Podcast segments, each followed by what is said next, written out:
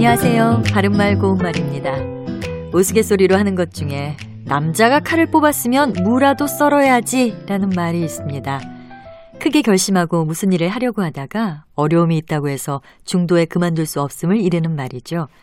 우리 속담에 이와 같은 뜻으로 나타내는 것으로 장부가 칼을 빼었다가 도로 꽂나 라는 말이 있습니다.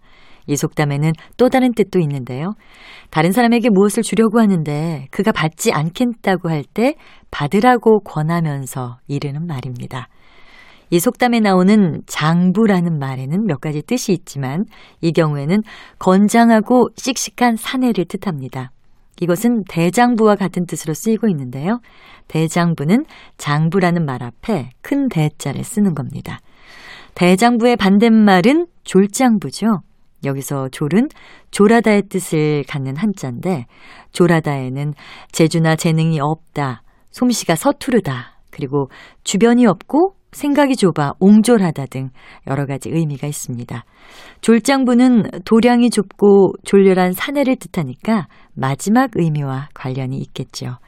참고로 졸할 졸자가 들어가는 한자어 표현으로 졸속이란 말이 있습니다. 흔히 졸속으로의 형태로 쓰여서 어설프고 빠름 또는 그런 태도를 뜻하는데 예를 들어 졸속 행정이라든지 사건을 졸속으로 처리하다와 같이 쓸 수 있겠습니다. 바른말 고운말 아나운서 변희영이었습니다.